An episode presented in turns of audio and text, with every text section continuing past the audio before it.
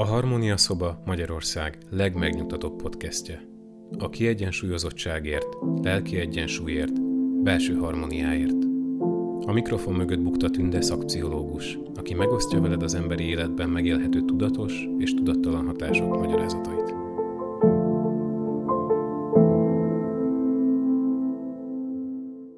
A Társas Érintkezés Pszichológiai című könyvet 1989-ben adták ki Magyarországon. Kérdezhetett persze, hogy miért is ezzel a könyvvel kezdem ezt a folyamatot. Talán azért, hogy nézzünk rá a múlt tapasztalataira, amelyek lehet, hogy csak elfeledettek, de attól még működhetnek, ami már nem is figyelünk rájuk. Persze ismertek már annyira, hogy én ezeket okkal elevenítem fel, mert nekem nagyon meglepő látni, hogy az én koromban még működő folyamatokat nem használ ki, vagy egyáltalán nem is használ a mai fiatal párkereső. És ezért ma azokat az 50 évvel ezelőtti kutatási adatokat mutatnám be, amelyek érdekes betekintést mutathatnak az akkori kapcsolódási folyamatok vizsgálatának eredményeibe. Remélem a podcast végén te is úgy fogod érezni, hogy volt értékes gondolat és aha élmény benne. Akkor kezdjünk is bele. A társakkal töltött idő arányáról pontosabb képet úgy alkotott Deux 1978-ban, hogy arra kért az embereket, hogy egy naplóban jegyezzék fel valamennyi interakciójukat. Deux azt találta, hogy az emberek éber óráiknak csak nem mintegy 25%-át töltik egyedül. A maradék idő a következőképpen osztott meg. 12% ellenkező nemű társal, 15% azonos nemű társal, 17% azonos nemű emberek egy csoportjával, és 30% vegyes nemű csoporttal. Ez az időbeli eloszlás azonban természetesen csupán egy átlag volt, az egyes emberek többé-kevésbé eltérhettek ettől. Az elszigeteltség kapcsán 83-ban azt vizsgálta Spap és Rubin, hogy mi történik akkor, ha valamilyen okból kényszerítik az embereket, hogy a megszokott társas köreiket elhagyják, és a társak másoktól elszigetelten éljenek. Az elszigeteltség következményeiről megbízhető képet úgy kaptak, hogy normális, egészséges egyének reakcióit tanulmányozták, akik valamilyen okból hosszú ideig elszigeteltséget éltek át. Persze sok történelmi és irodalmi beszámolót ismerünk hajótörött tengerészekről, akik egyes esetekben több évig éltek egyedül. Az ő beszámolóik egyhangúan kedvezőtlenek voltak. Még ha elegendő élelem és megfelelő menedék is állt rendelkezésre, az emberi lények hiánya hamar okozott szenvedést és depressziót. Az elnyúló elszigeteltségre adott gyakori válasz volt Más pszichológiai tünetek megjelenése, például a halucinációk és hajlamosság arra, hogy az emberek önmagukban vagy az állatokhoz beszéljenek. Kísérleti vizsgálatok még további információkkal szolgáltak az elszigeteltség következményeiről. Szakter fizetett önkéntesen jelentkező egyetemi hallgatóknak, hogy maradjanak tökéletesen elszigetelt, ablak nélküli mesterségesen megvilágított szobában. A kísérleti személyek a szabályos étkezési időkben táplálékot kaptak, de nem találkozhattak senkivel, nem olvashattak, nem hallgathattak rádiót, és nem nézhettek tévét. Az öt kísérleti személy nagyon különbözően reagált az elszigeteltségre. Mit gondoltak, mennyi ideig bírták résztvevők? Az egyik csupán 20 percet bírt ki míg egy másik képes volt nyolc napig maradni. A többiek átlagosan két napot maradtak, és arról számoltak be, hogy nem éreztek semmi különösebbet, vagy pedig arról, hogy egyre kényelmetlenebbül érezték magukat. Úgy tűnik tehát, hogy hatalmas egyéni különbségek vannak abban, hogy mennyire tűrik az emberek az elszigeteltséget, és mennyi társas érintkezésre és társas ingerlésre van szükségük. Én is annyira tapasztalom a rendelőben, hogy némelyek mennyire nem bírják az elszigeteltség érzést, mások pedig képesek tartalmas hatalmas elfoglaltságokkal átvészelni ezeket az időszakokat. Az időleges társas elszigeteltségnek más érdekes következményét is azonosították. Abban az időszakban, amikor megvonják az emberektől a társas érintkezést, általában igen nyitottá válnak az új élményekre és benyomásokra, élénk álmokat és képzelti képeket látnak, néha halucinációkat is átélnek, ahogy Sutfield 1974-es kutatásaiban bizonyította. Sőt, a látomásoknak és jelenéseknek legalábbis egy része, melyekről vallásos elveik miatt szélsőséges társas elszigeteltségben élő emberek, például a remeték vagy szerzetesek számolnak be, szintén az ilyen halucinációknak tulajdoníthatóak. Életünk során azonban alig, hanem valamennyien átéltük már a magányt. A magány időszakában emberi társaságra vágyunk, szeretnénk a társakkal valamilyen együttes tevékenységet folytatni, vágyódunk a szeretet és az elfogadás valamilyen jele után. A magányérzését nagyon nehéz meghatározni, mivel az embereknek különböző szükségleteik és elvárásaik vannak a társas érintkezéssel szemben. Amíg az egyik ember magányosnak érezheti magát, akár tucatnyi barátja között is, másokat tökéletesen kielégít, ha egyetlen személy van a társaságukban. Rubinstein és 1979-ben kérdőívet közölt egyszer a magányosságról egy újságban, és ennek révén az Egyesült Államok mintegy 25 ezer lakosától gyűjtöttek részletes információt erről az élményről. A magányos emberek élettörténetében a szülők vállása volt a legfőbb előzmény, mint ha csak ezek az emberek attól szenvednének, hogy szüleik elutasították őket. A kutatók a magányosság különböző típusairól számoltak be, például a reménytelenség volt az első típus, amikor az illető tehetetlennek, félelemmel telítettnek és reménytelennek érezte magát. A türelmetlen unalom volt a második, amikor az illető valahol máshol akart lenni, unatkozott és kényelmetlenül érezte magát. A harmadik a depresszió, amikor elszigetelnek érzi magát, melankólikus és szomorú az egyén. A negyedik típus pedig az önbecsmérlés, amikor az egyén csúnyának, bizonytalannak és butának érzi magát. Az emberek reakcióra a magányra természetesen nagy mértékben függött akkor, hogy hogyan magyarázták meg önmaguknak magányosságukat. Azok a magányos emberek, akik magányosságra belső, állandó magyarázatot adtak, például a külső megjelenésüket vagy a személyiségeket okolták, a leginkább voltak lemondóak és depressziósak. Azok, akik a magányosságukat saját erőfeszítéseik hiányának tulajdonították, például belső okokat határoztak meg maguk számára, ami alkalmi külső okból keletkezett, azok kevésbé voltak idegesek, és jobban bíztak a változásban. Például az alkalmi külső okoknak számított az, hogy azért vagyok magányos, mivel éppen most költöztem egy új környékre, több reménnyel kecsegtettek a változásra, míg az állandó külső okok, hogy az emberek szándékosan kiközösítenek engem. És ezek gyakran is vezettek ellenségességhez. Azok az emberek, akik idejük nagyobb részében magányosak, paradox módon még akkor is visszahúzódhatnak az alkalmi szociális érintkezéstől, amikor lehetőségük lenne erre. A kutatóknak üntült akkoriban, hogy erre jó okuk volt hisz Schulz, Moore azt tapasztalták a kutatásaikban, hogy a magányt súlyosbítja a társas érintkezés és a rákövetkező elszigeteltség. Más szavakkal a magányos emberek kevésbé vállalták az alkalmi érintkezések kockázatát, mivel ezek tartós magányt nem enyhítették, hanem még fájdalmasabbá tették. A magányról szóló beszámolókkal leggyakrabban összekapcsolt személyiségvonásként a félénkséget találták. A félék emberek féltek az emberi kapcsolatoktól, különösen akkor, ha valamilyen tekintéllyel vagy érzelmileg fenyegető személlyel kellett kapcsolatba lépniük.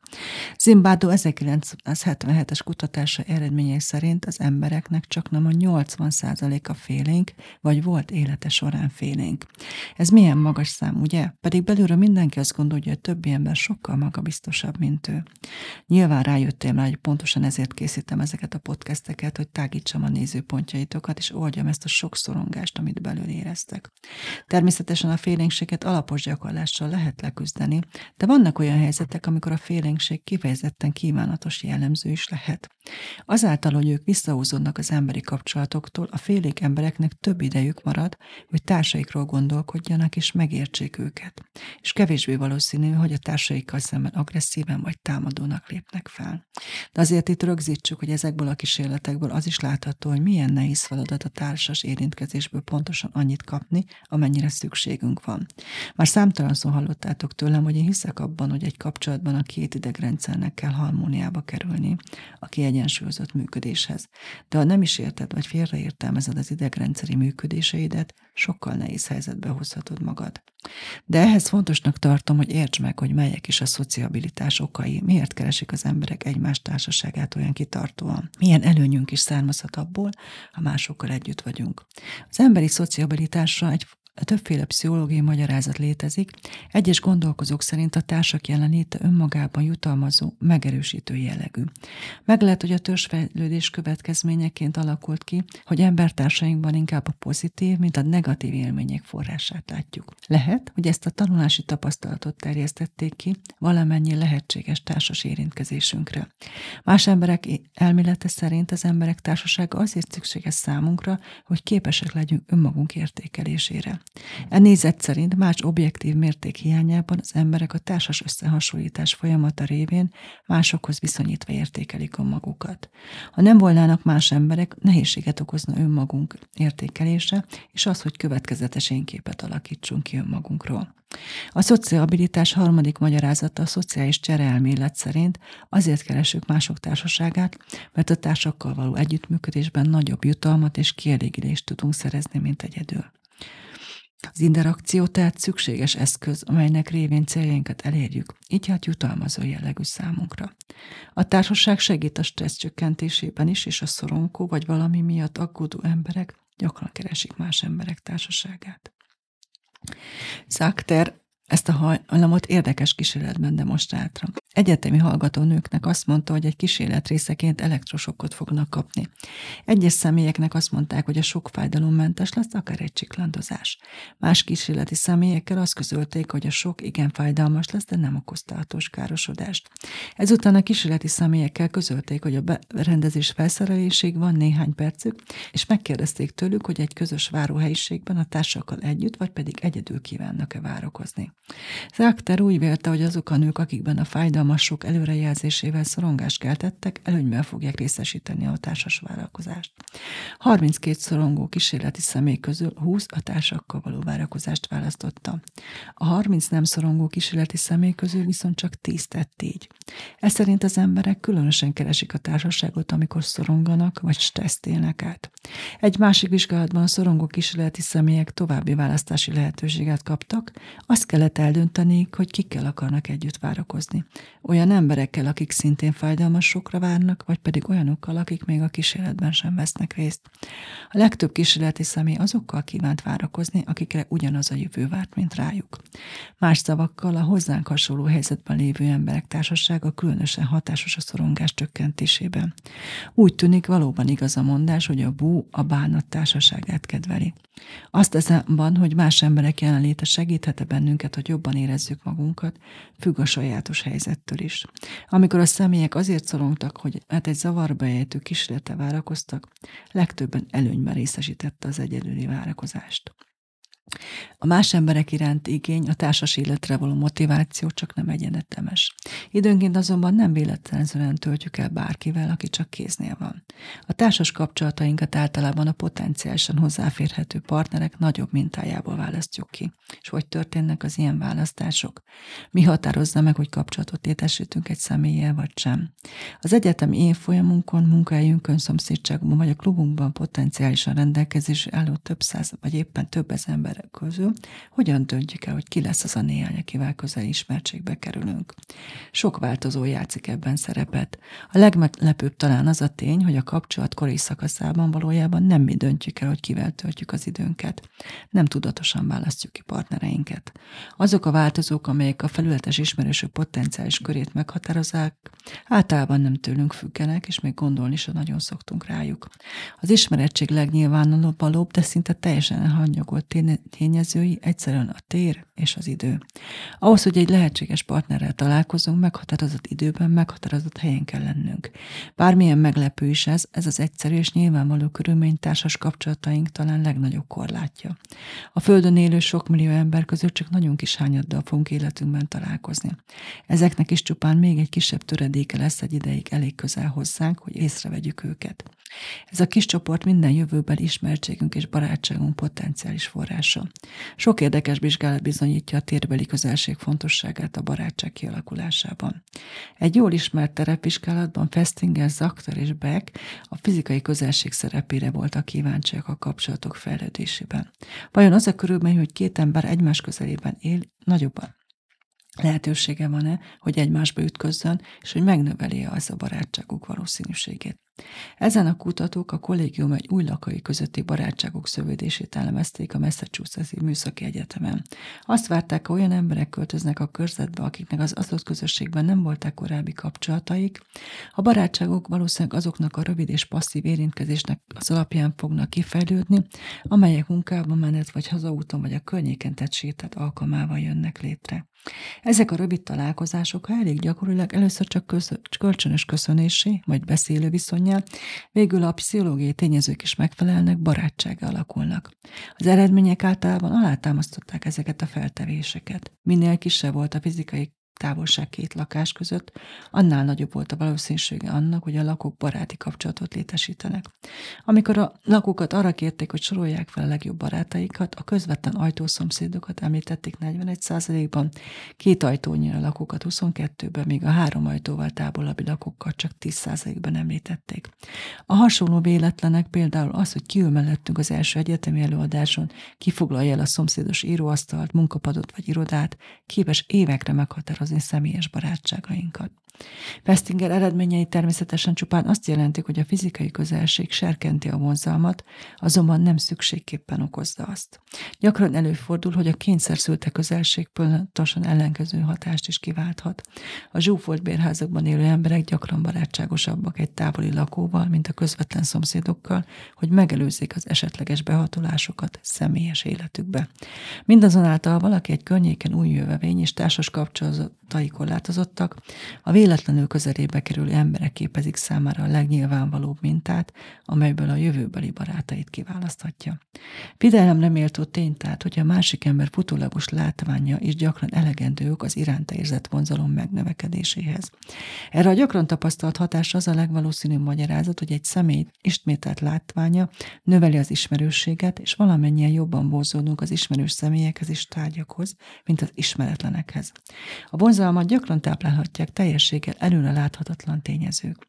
Valószínűleg jobban fogunk vonzódni egy olyan személyhez, kellemes vagy nyugodt helyen találkozunk vele, amikor boldognak és elégedetnek érezzük magunkat, mint ha akkor ugyanezzel a személlyel egy kellemetlen, zajos környezetben találkozunk. Szácz azt feltételezte, hogy az embereket a klasszikus kondicionás elveinek megfelelően akaratlanul is pozitív vagy negatív minőségekkel kapcsoljuk össze. Kísérletükben a kísérleti személyeknek neveket mutattak, és ezzel egy időben kellemes vagy kellemetlen szavakat mondtak. Később arra kérték a kísérleti személyeket, hogy értékeljék a látott neveket. A személyek a kellemes szavakkal társított neveket kellemesebbnek értékelték, mint azokat a neveket, amelyek kellemetlen szavakkal kapcsolódtak össze össze. Ezt az elvet követve a valóságos életbéli találkozások helyzete és környezete összekapcsolódhat fejünkben az emberek feltételezett tulajdonságaival, és ezáltal befolyásolhatja az irántuk érzett vonzalmat. Te is biztosan felteszed most a kérdés, hogy mit is jelent pontosan az, hogy szeretni vagy szeretve lenni. Valóban feltételezhetjük-e, hogy a különböző fajta vonzalmak, például az osztályban élvezett népszerűség, a szerelem egy állás elnyerése, vagy meghívás a kollégánk részére egy partira, ugyanazokon a folyamatokon alapulnak. A köznapi életben az olyan szavakat, mint a szeretet vagy vonzalom nagyon változatos helyzetekben használjuk. Nem arról van-e inkább szó, hogy a különböző helyzetek és a különböző kapcsolatok a vonzalom különböző folyamataival állnak a kapcsolatban. A legtöbb korábbi szociálpszichológus nézete szerint a különbségek ellenére a személyközi vonzalom legfőbb formája alapvetően hasonló szabályokat követ.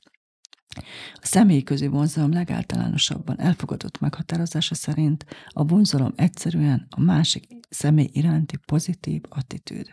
Az attitűd a szociálpszichológia egyik központi fogalma. Az attitűd összetett fogalma arra a tényre vonatkozik, hogy minden embernek vannak bizonyos tartós hajlamai, beállítódásai, érzései, hiedelmei és ismeretei az útjába kerül személyekkel és tárgyakkal szemben.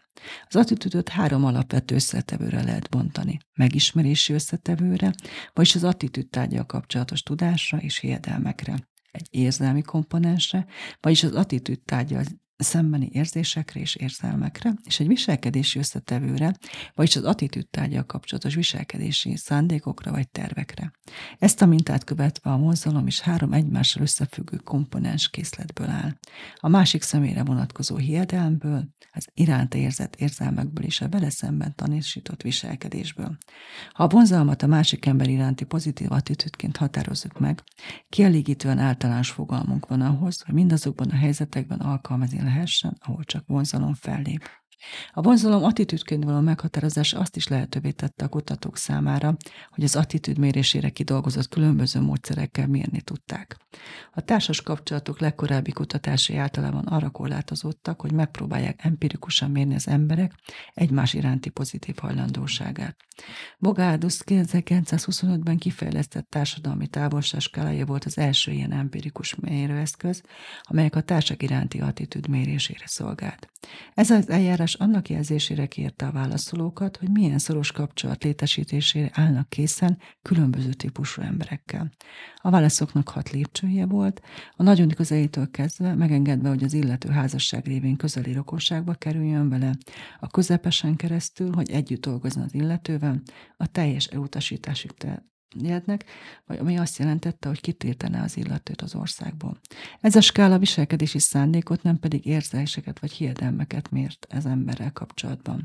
A társadalmi távolságskálát használó 1920-as vizsgálat eredményei szerint a fehér amerikai kísérleti személyek a kanadaiakat és az angolokat engedték a legközelebbi kapcsolatba, és a négerektől, a japánoktól és a törököktől tartottak a legnagyobb társadalmi távolságot. Második lehetősége a vonzalomnak a fizikai izgalom révén történő mérése volt, mivel az értékelő reakciókat gyakran kísérik ilyen izgalmi válaszok. A vonzalom vizsgálatát úgy is el lehetett végezni, hogy a partner jelenlétében mérjük a szívritmust, a légzésritmust vagy a bőr elektromosságot.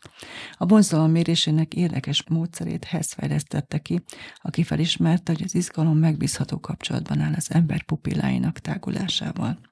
A vonzalom kapcsán talán a leglégebbi gondolat az, hogy az emberek azért keresik egymás társaságát, mert ez egy velük született ösztön, a kötődési motivum készteti őket erre. E nézet szerint a társakkal való együttlét önmagában jutalmazó. A tanulás elméletek alternatív magyarázatot kínálnak erre. Báln és Klór megerősítés érzelem elmélete szerint azokhoz az emberekhez vonzódunk, akiktől a múltban pozitív megerősítést vagy jutalmat kaptunk. Amikor valaki tesz vagy mond valamit nekünk, amitől jó érzés kelt bennünk, az öröm érzését, hozzátanuljuk ahhoz a személyhez, aki az örömet okozta. A jövőben vonzódni fogunk ez a személyhez. A vonzalomnak ez az egyszerű elmélete egy még régebbi elven alapul, a jutalom elven, vagyis azon az elméleten, amely hedonizmust az emberi természet alapvető összetevőjének tartja. Ez a régi nézet feltételezi, hogy az emberi viselkedést nagyjából egészében úgy lehet megmagyarázni, mint a gyönyör keresését és a fájdalom kerülését. A tanulás elmélet megerősítés fogalma ezen a hedonisztikus elven alapul, és így a személyközi vonzalom tanulás elméleti magyarázata alig több, mint a hedonizmus elméletének alkalmazása. A csere elmélet viszont a tanulási elmélet továbbfejlesztett változata. Ez az elmélet figyelembe veszi a partnerek sajátos költségét és hasznát, melyre egy kapcsolatban szert tesznek. A csereelmélet az emberi kapcsolatok nyíltan gazdaságtani szemlélete.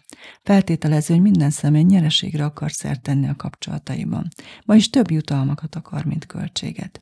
A működő kapcsolatokban mindkét partnernek értelmszerűen nyereségre kell szert tenni, máskülönben, vagyis mihelyt az egyik partner költségei meghaladják a hasznot, a kapcsolat befejeződik. Bármilyen üzletűnek is tűnjön ez a szemlélet, a személyes kapcsolatokban széleskörűen használt eljárások közül legalábbis néhányat megjelentősen jól közelít meg. Sok régi és modern társadalomban egy partner jutalom értéket a családok meglehetősen nyíltan felmérték, és ehhez a partner értékére nézve széleskörűen elfogadott nézetek szolgáltattak alapot.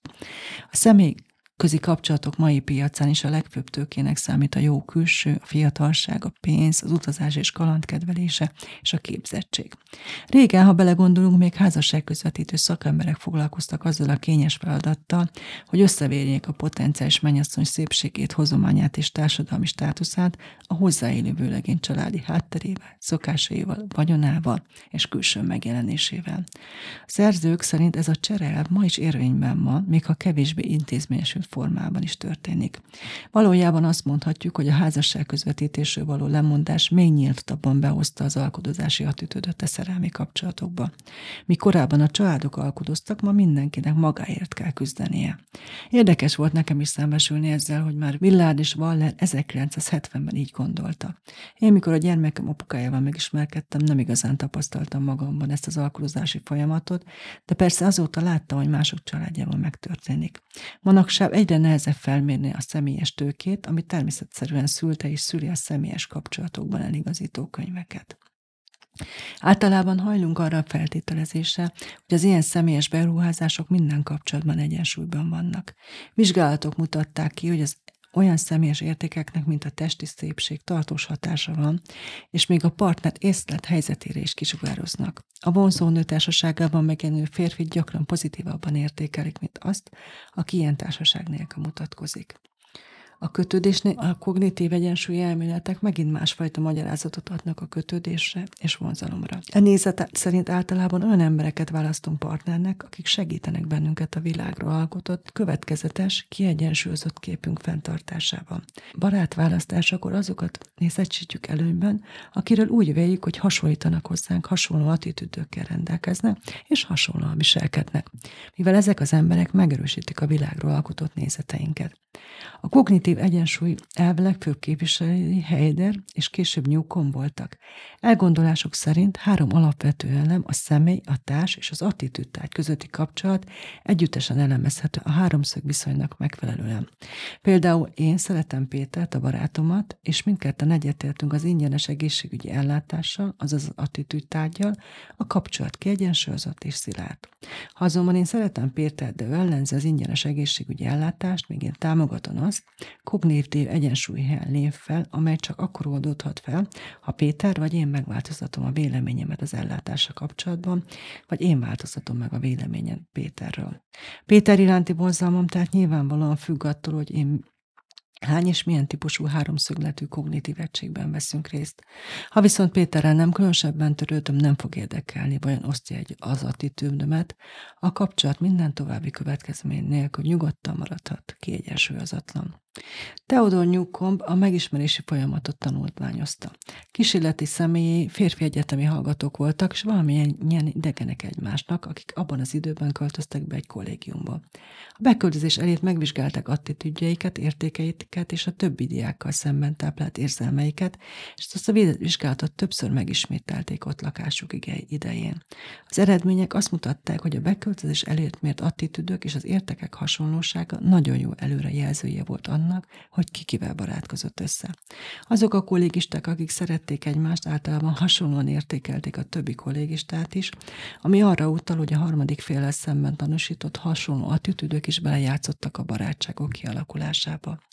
Ez volt az egyik első olyan vizsgálat, amely bizonyítéként szolgáltatott arról, hogy az attitűdbeli hasonlóság a személyes kapcsolatok fejlődésének lényeges tényezője. Tehát a hasonló a hasonlót szereti gondolata a személyes kapcsolatok fejlődésének az egyik legfontosabb elve marad.